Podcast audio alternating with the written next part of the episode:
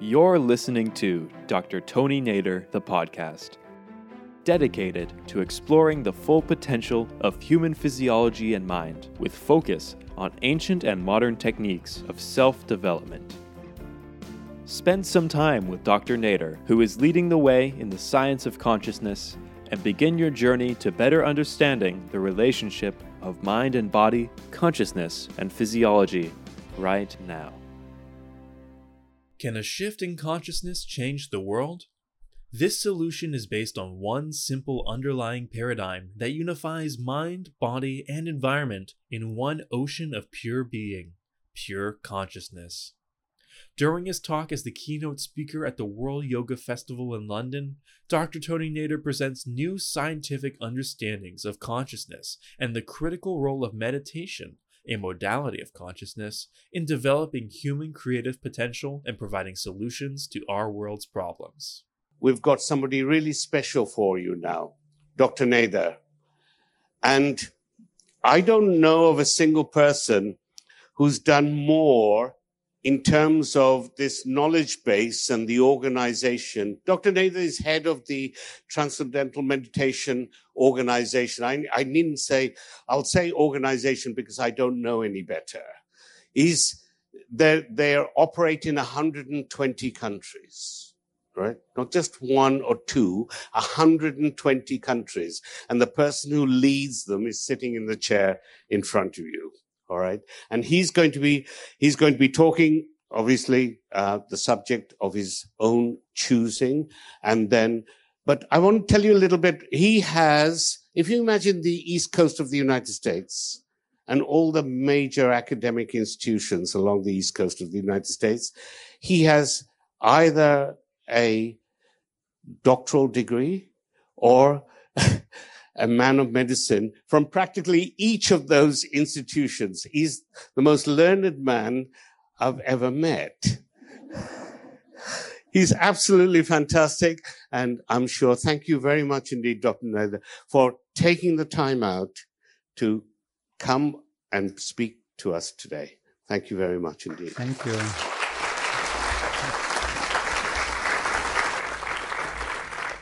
Wonderful to be with all of you. It's a joy to be here. This is um, discussion with already enlightened group. Uh, that's how I see it. Looking into the reality of uh, life and existence and what we can do to make our personal life better and the life on our planet and our universe even. And that is from the field of mind and body and behavior and relations as yoga embodies all of these values. And I would like to thank the organizers for inviting me. It's a real joy. I know you have been through a lot of knowledge, and maybe many of the things we will discuss are familiar to you but I would look forward that we have time to think together and ask questions and make it interactive. I'd like to have a theme though. And my theme, usually, my discussion, which I am working on uh, in my podcasts, in my books, in my teachings, and the teachings of our organization, are basically Vedantic. They are on the level of teaching that the ultimate reality is consciousness rather than matter. Now, you have heard a lot about this, I am sure, and I know the previous speakers are very much knowledgeable and great speakers in this field. I thought we can rather address questions about the importance of the Vedantic perception of reality and try to address what we can call the big questions in life.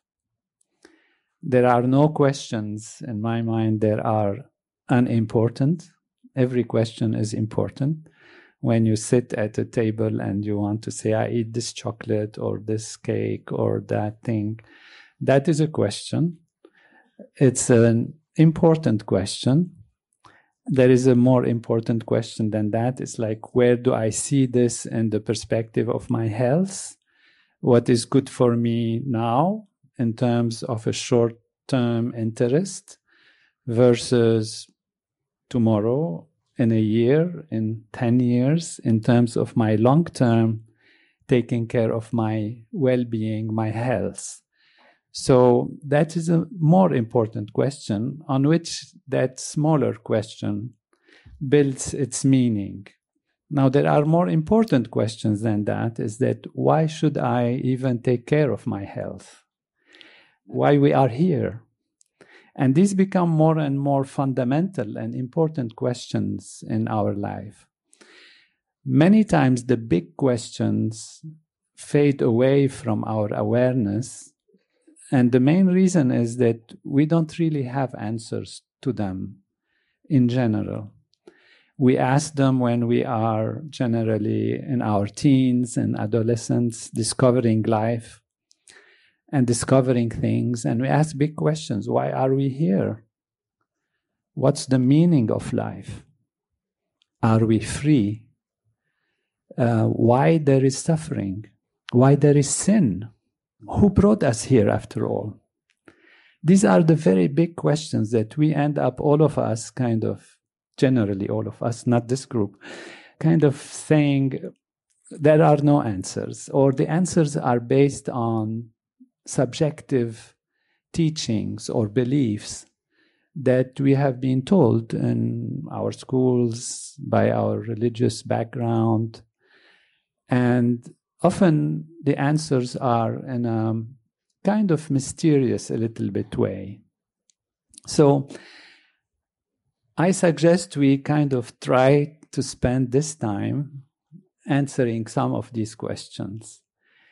And as we go along, why don't you yourself feel, do I have a question that I have never been able to answer? A question about existence, about being, about the nature of life, about anything. And then when we come to the time of question and answer, hopefully you can feel to ask me and challenge the knowledge that we are going to be discussing today and see whether we can come to some conclusions. So this put us in a framework of as I speak and discuss with you, you are also wondering what's going on? Where do I stand?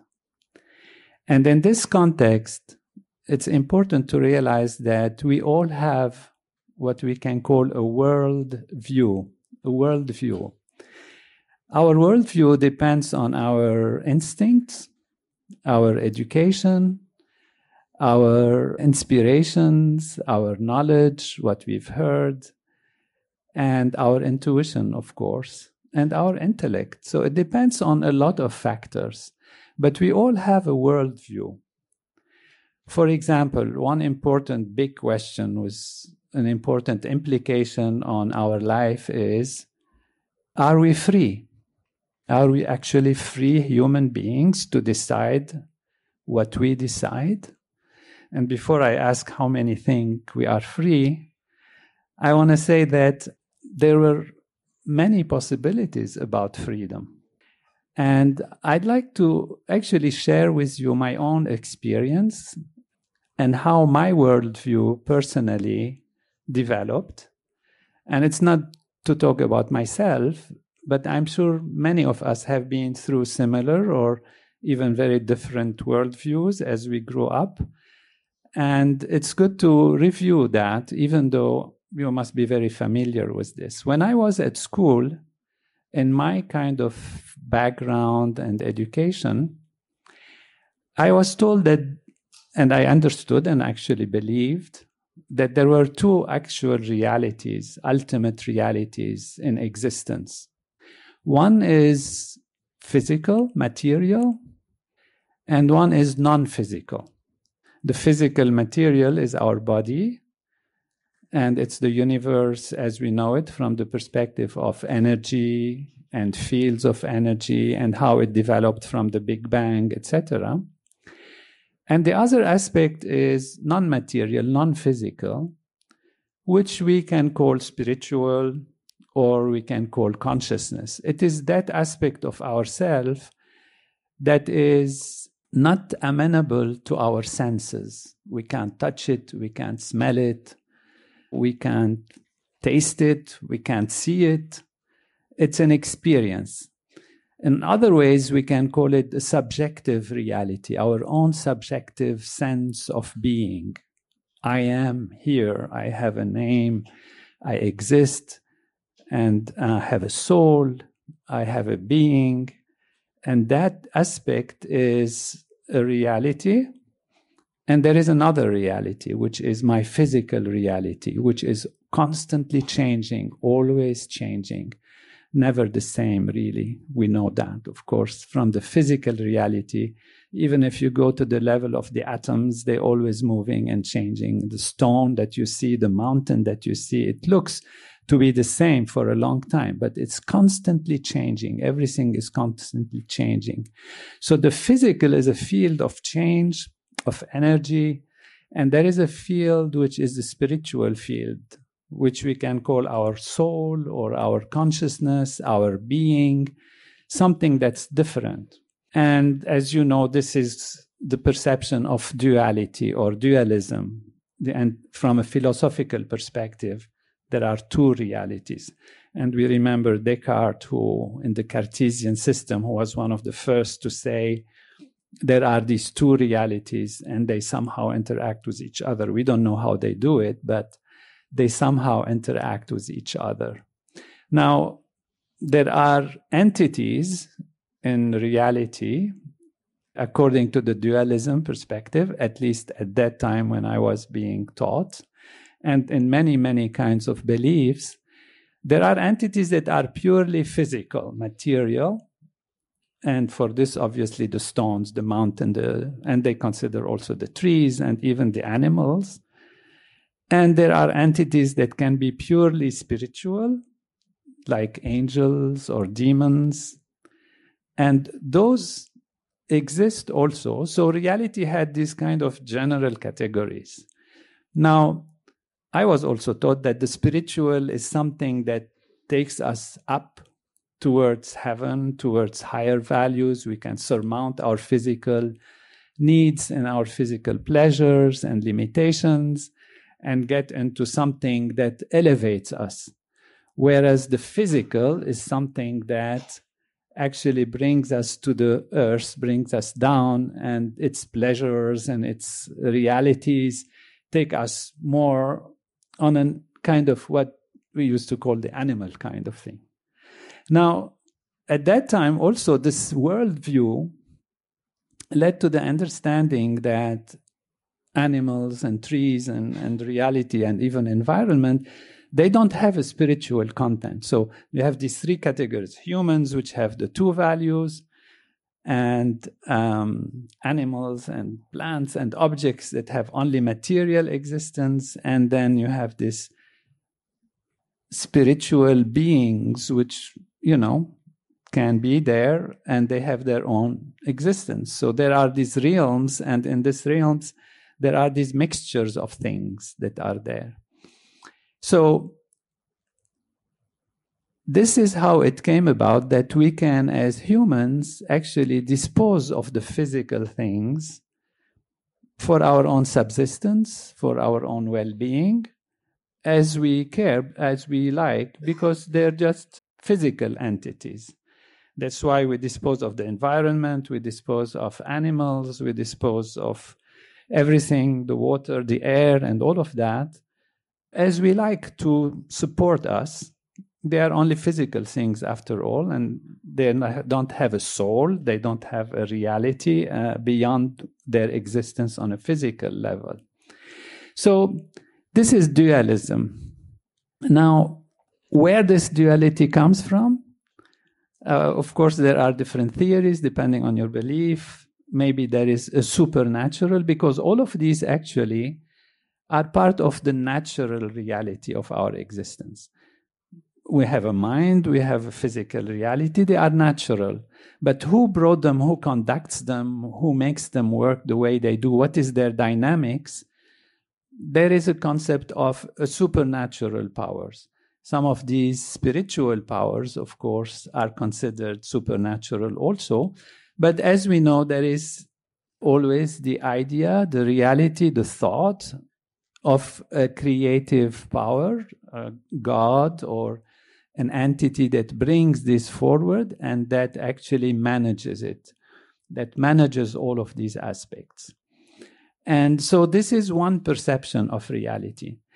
When I went to medical school and I started to study science, it was realized that there are so many opinions about all of these values, and it depends on so much the subjective perception of certain belief systems, uh, of how actually these interact with each other and what brings them, and even about the sense of the divine being maybe biased, maybe jealous, maybe happy, maybe makes their own decisions about reality. And so there are so many factors that are conceived as being the powers that move things from different perspectives that science said, wait a minute, it doesn't really make sense. So in science, what we discovered is that there are laws of nature. And these laws of nature are very specific. They are present everywhere. They conduct everything, and we can analyze the movement of the planets. We can analyze the movement of the stars. We can analyze our daily life, the relationship between nature and us, between our mind and body, from a very physical, objective, scientific way. And so science decided to put aside all that is called spiritual or on the level of consciousness and decide that actually it's the physical that is real and everything else comes from the physical. So we have a nervous system, the nervous system starts working in a complex way and it creates our mind, our language, our consciousness, and we call this emergent qualities that emerge from the physical reality. So science decided there is only one reality, not two, not spiritual and physical, but only one reality. And that reality is physical is material. That's what we call monism in contrast to dualism. So there is a monistic one entity. Now, the problem here came when we tried to understand what is consciousness. What is the subjective feeling of being, of our existence, that is very different from the physical material reality? How can complex physical interactions create consciousness. And as you know, this is the problem which has been defined philosophically as the hard problem of consciousness. The hard problem of consciousness, why, is as David Chalmers, who's a philosopher, said, there is the easy problem of consciousness and there is the hard problem of consciousness. The easy problem of consciousness is that one day we are going to discover the mechanics of the brain and how the brain works and what it does, and that we will completely understand. And that's the easy problem of consciousness. This easy problem of consciousness is extremely difficult. We are still working on sorting out how the brain works and how it creates the impressions, the feelings, the whole thing. But the hard problem of consciousness is how to go from matter to non matter, which is consciousness, awareness. And that hard problem of consciousness is actually belongs to the perception that everything is physical and therefore consciousness emerges from a physical reality. Now, the physical reality that we have, our bodies, our reality, is something that seems to be absolutely real, completely real. Of course, we're sitting on real chairs, we're talking, uh, we have lights, uh, we have feelings. If you pinch yourself, you feel pain. So this is very real and it's unquestionably real. and therefore the physical is real, then how the physical creates the non physical is a hard problem. Scientists have been now for, let's say, 25, 30 years, because before that there was no interest into studying how the brain creates consciousness. They have been trying to find out how the physical can create something non physical. And I can tell you there is absolutely no hint, even, of any possibility yet of any mechanism that makes sense in terms of understanding how consciousness can emanate from something physical. Now, this is one, one reality. The other aspect that can be simplified, and for me personally, it, there is no hard problem of consciousness at all.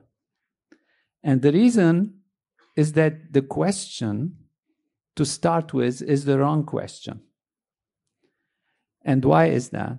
Is that because the brain does not create consciousness. So there is an alternative to the monistic, which means one entity, one reality, one ultimate reality, that is a physical monism, so monistic physicalism, which is one reality, ultimate reality, and it's a physical reality. There is another alternative, and that is, you can say, monistic idealism. Idealism, not in the sense of ideals, of having good things and good ideals, but in terms of ideas, which means the primary value of life is not physical, but it's consciousness. Now, we as humans, we experience consciousness, and without consciousness, we have nothing. Imagine when you're in coma, what is there? What exists? Even when you sleep, uh, you don't feel anything. If the world, there is an explosion and there is, let's say, a war or a catastrophe and you're sleeping, it doesn't exist for you. So we live our life through consciousness. This is one thing that's absolutely sure for us as humans, and that is consciousness is. And we're not the first one to realize this. I mentioned Descartes, and you all know this I think, therefore I am. What he actually meant, I am conscious, therefore I exist. Because they were starting to discover that the field of the relative changing reality is never the same. It's always changing. And it can be um, imaginary. You know, when you're dreaming, you think the tiger in the dream is real. And who says that we're not just dreaming right now? All of us. And we are in a dream. We could be in a dream. If you take a second and say, oh, you have to shake yourself and wonder, yeah, am I in a dream? Imagine you're in a dream. You could be in a dream. And actually, we are, in a sense, in a kind of a dream because we are creating reality on the basis of how our nervous system works. So we see colors from red to violet. We don't see infrared or ultraviolet. We hear certain frequency of sound we don't hear other frequencies of sound. So we are taking the world from only a certain level of perspective and our brain and science has shown that reconstructs reality based on the brain itself and its way of working. And so what we call reality is very personal it depends on our nervous system what is the reality for a bird? What is the reality for a bat? What is the reality for a cat? What's the reality for a tree? It can be very different. Indeed, it is very different. So, what we see reality really depends on how our system works. And that is to say that the one thing that is absolutely sure is our consciousness. Without consciousness, there is no sense of reality and there is no reality. Now, everything else is therefore a color in consciousness, a quality in consciousness. So, when we go through all of this, we find that there is another potential idea, which this is what Vedanta is and what you've heard about, and I'm repeating it's okay to put it in a, in a framework, is that actually consciousness is primary. So consciousness is all there is. I wrote an article about this in, in the mid 2000 uh, something, 10 or so. And it was titled Consciousness is All There Is. So if you say consciousness is all there is, now you have a hard problem also. we had a hard problem of consciousness. Now we have a hard problem of physicalness, right? You know, we say consciousness is all there is, and it's a wonderful idea, and it's Vedantic, and they've been thought through. And there are many philosophers who say that consciousness is primary and consciousness is all there is, that there is no duality, in fact, but there is only one reality. But then, how does the physical world come? And that is the hard problem of physicalness. And for me, this is how the problem should be formulated. Because the one thing we are sure about is we are conscious. The, our interaction with the world is limited by our system and how it perceives the world. So it can all be a dream, and in reality, it is a kind of a dream, and the reality changes based on our consciousness. When you're drowsy, you see things different than when you're awake. When you're in a dream state, you experience certain reality which is not there when you are in a waking state. When you're in a waking state and you're very alert, you can see things from a certain perspective. And if you are not so alert, you see things from a more limited perspective. You're drowsy, you're not clear, you don't experience things in the same way. Your consciousness changes its colors. Now, everything we experience is actually a color in consciousness, a color of consciousness. When you experience love, you're feeling love. What does it mean? Means you're conscious of a certain set of emotions, feelings, physical, mental, uh, even bodily feelings, you're conscious of them, and all of these together create the sense of love. When you look at a flower, simple vision, what happens is something projects on your nervous system, and your consciousness now is aware of a certain object which you call flower. And therefore, everything is colors of consciousness. Generally, if you are in the Vedantic perspective, and you have this problem of physicalness, which means where does the physical reality come from? If everything is consciousness, where does physicalness come from? You have an answer which is usually uh, said to be an illusion. You know, the Maya feeling. So it's an illusion for a scientist, it's not satisfying. Because this illusion takes over all our reality. You know, we, this is where we live. This is the chairs we're sitting in. This is the universe. This is our life, is lived through an illusion. So, how can we find peace and harmony and unity between these values? And my feeling is that this term illusion is a misinterpretation of what this problem of physicalness is. Misinterpretation in the sense that there is some sense of illusion, but the illusion is not where we think about it. And I want to propose to you that all of these aspects are actually real. So we're coming to a stage of being in reality here and accepting the physical reality, yet accepting the ultimate reality as being consciousness. Now we have a problem also how to resolve these two. How to resolve this duality as if of the physical aspect versus everything is consciousness. And this has been a problem I have been looking at, and I have worked with Maharishi Mahesh Yogi, who is in the tradition, Vedic tradition, Vedantic tradition from the Himalayas, from Brahmananda Saraswati, who have expounded the total knowledge of Veda and Vedic literature, and also the Vedantic perspective, of course, yoga and the heart of it, and the Ashtanga Yoga, the eight limbs, and all their values and their importance on different levels.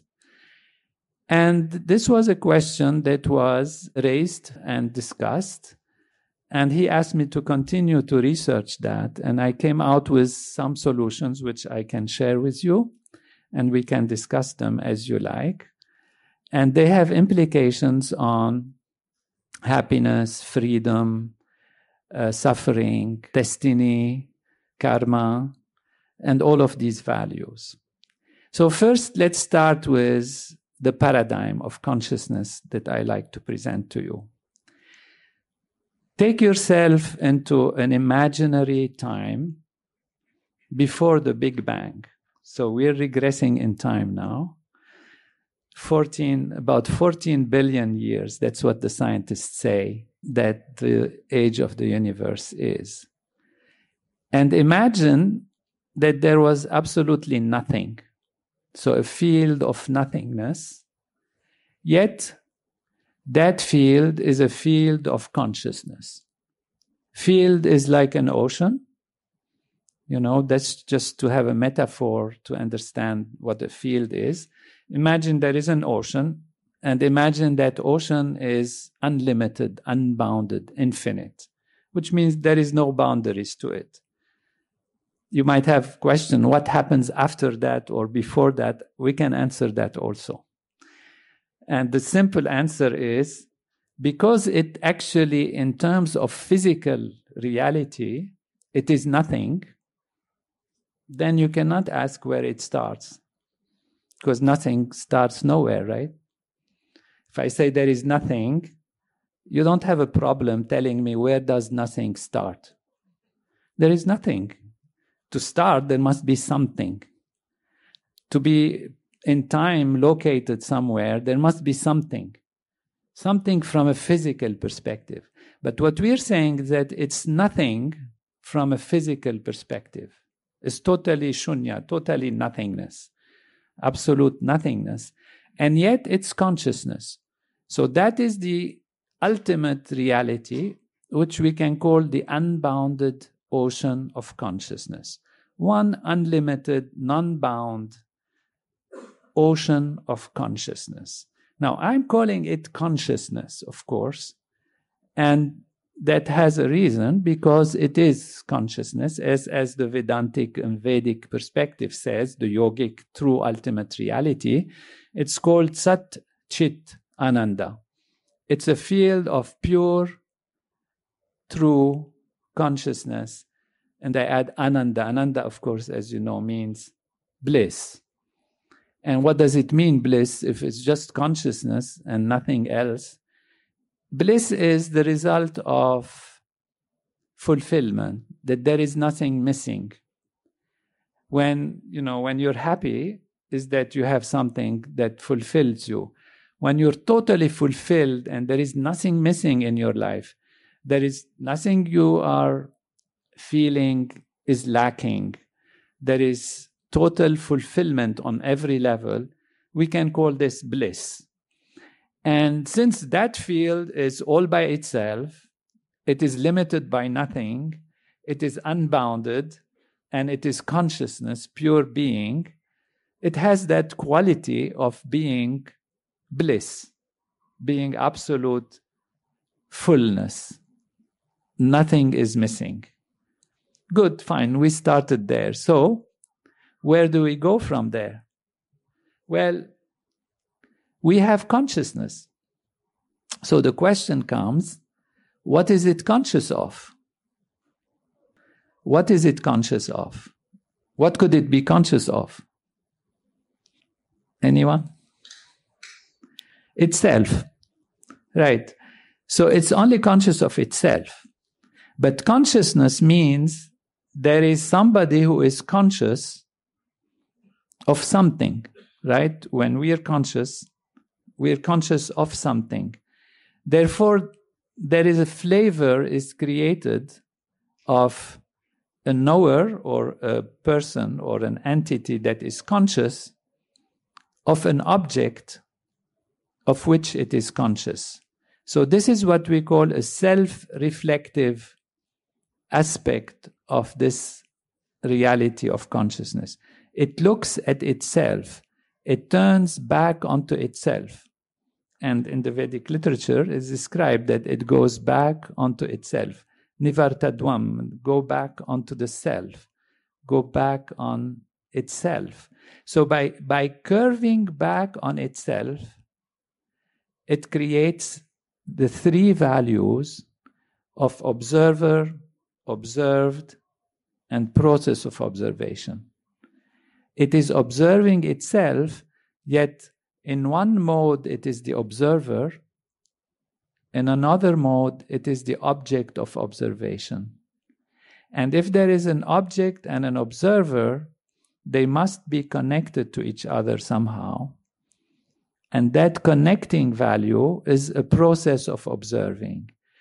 Thus, you have three values in the oneness of pure being. And this is the beginning of what we can call a moment of awareness, a moment of consciousness. I have called it a bit of consciousness, borrowing the term bit from the um, computer science bits, you know, not from a bit small amount, but just the, you know, a moment of experience, a bit of consciousness. So there is a bit of consciousness, and that will be helpful for us to start understanding how the actual universe emerges. And so reality, in fact, is a moment in which you experience something a moment of experience. It's a bit of consciousness, a moment of experience. And the first moment of experience is the first bit of consciousness where this unbounded consciousness experiences itself to exist. So pure existence starts to actually physically, in a sense, between quotation mark, not physically, I shouldn't use that term at this time, it starts to exist by the effect of it observing itself. When it observes itself, it knows it exists. Any problems with that? You know, if you want to say something exists, it must be something acknowledges the existence. So it is consciousness. Therefore, what is its nature? Its nature is to be conscious. What is it conscious of? There is nothing else but by itself except itself. So it is conscious of itself, yet being conscious of oneself automatically means there is an observer, a process of observation, and observe, the three values. So the Trinity in oneness emerges from that oneness without stopping from being oneness. It remains oneness. By its nature, it curves on itself and experience itself as an existent aspect of reality. And therefore, recognizing its own existence means it has three values in it.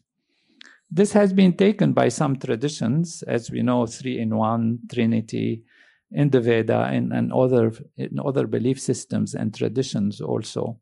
And that is how we can explain this fundamental curving back onto one, oneself. And curving back onto itself, then it sees these three values. One is the observer, which is a silent witness. One is the object of observation, and one is the process of connecting to the silent observer to the object of observation. Now, the process of connecting to the object is a dynamic process. It's a dynamic process because there is a movement that is the curving back onto itself. That means even though it is there is a silent observer, there is a dynamism of curving back onto itself to observe itself. That's a dynamic process. And then what does it see? It sees itself and that object flavor, that object quality, what we say hides the observer and the process of observation. What does it mean? Stay with me. I don't want to lose you. When you look at a flower, let's go back to reality as we know it. You look at a flower, you look at the mic, you look at me, you look at your friend in this moment of observation, which we have called one bit of consciousness, what is there? There is you. Let's say the flower. We'll all look at the flower. Look at the flower. Look at the flower for a few seconds. Forget about me and what I'm saying. Just see the flower. Everybody saw the flower? Now try to remember that when you saw the flower, did you think of yourself? Or where you are and why you are here or what am I saying? It might have floated in your awareness, but what was there in your awareness when you look at the flower? The flower. It's obvious, not a difficult question. There was the flower. So, what did the flower do to you? The object of your awareness. It was hiding you. You were no more there. You forgot your own existence. You forgot why you are here, how you came here, what is the relationship between you and the flower. These are there subliminally, but your conscious attention was taken over by the flower. That was a moment where all that there is was the flower. So, what does the object do? The object hides the observer and hides the process of observation and takes over the awareness. That is what the object does. So the object of perception hides the observer and the process of observation and becomes the overwhelming reality. So, what is the nature of objects? When we say an object, it's hiding. It hides the seer, the knower. And that is actually what is called in the Vedic tradition and Vedic knowledge and yogic tradition. That is boundary. You are bound by the object of observation. You see a flower, you become the flower. You see a planet, you become the planet. The object takes over the awareness, and the object hides the seer, hides the knower. That is boundary. You're bound by the object of awareness. You must have heard, of course, you know about liberation, moksha, to be liberated. What does to be liberated mean? It means that you never forget the self when you are engaged in the process of observing anything. So your own inner self as an observer is never lost, even when you are engaged in observing, in acting, in thinking. You are always aware of yourself. And that is what actual enlightenment is and liberation is but we can come back to that. Thank you for tuning into Dr. Tony Nader, the podcast. And if you're interested in learning more from Dr. Nader, please follow him on Facebook, Twitter, Instagram, and YouTube.